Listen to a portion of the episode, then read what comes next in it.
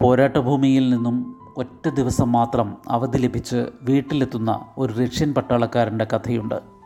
പൂർണ ഗർഭിണിയായ ഭാര്യയെ കാണാനാണ് അയാൾ വരുന്നത്. രണ്ട് ദിവസങ്ങൾ നീളുന്ന യാത്ര. വീട്ടിലെത്തുമ്പോഴേക്കും ഭാര്യ പ്രസവിച്ചിരുന്നു ഇരട്ട കുട്ടികൾ. പക്ഷേ അയാളുടെ ഭാര്യ പ്രസവത്തിൽ മരിച്ചുപോയിരുന്നു.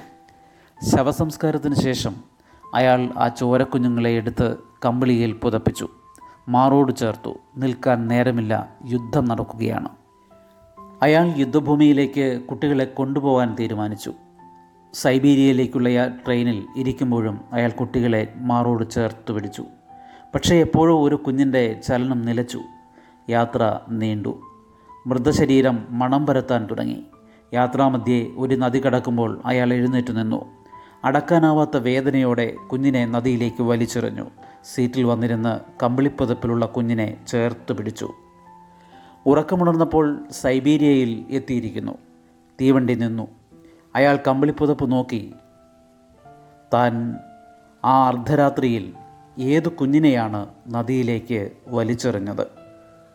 നോക്കൂ യുദ്ധങ്ങൾ തുടരുകയാണ്. സംഘർഷങ്ങൾ പരക്കുകയാണ്.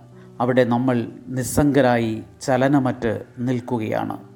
സ്നേഹപൂർവം ജി രവി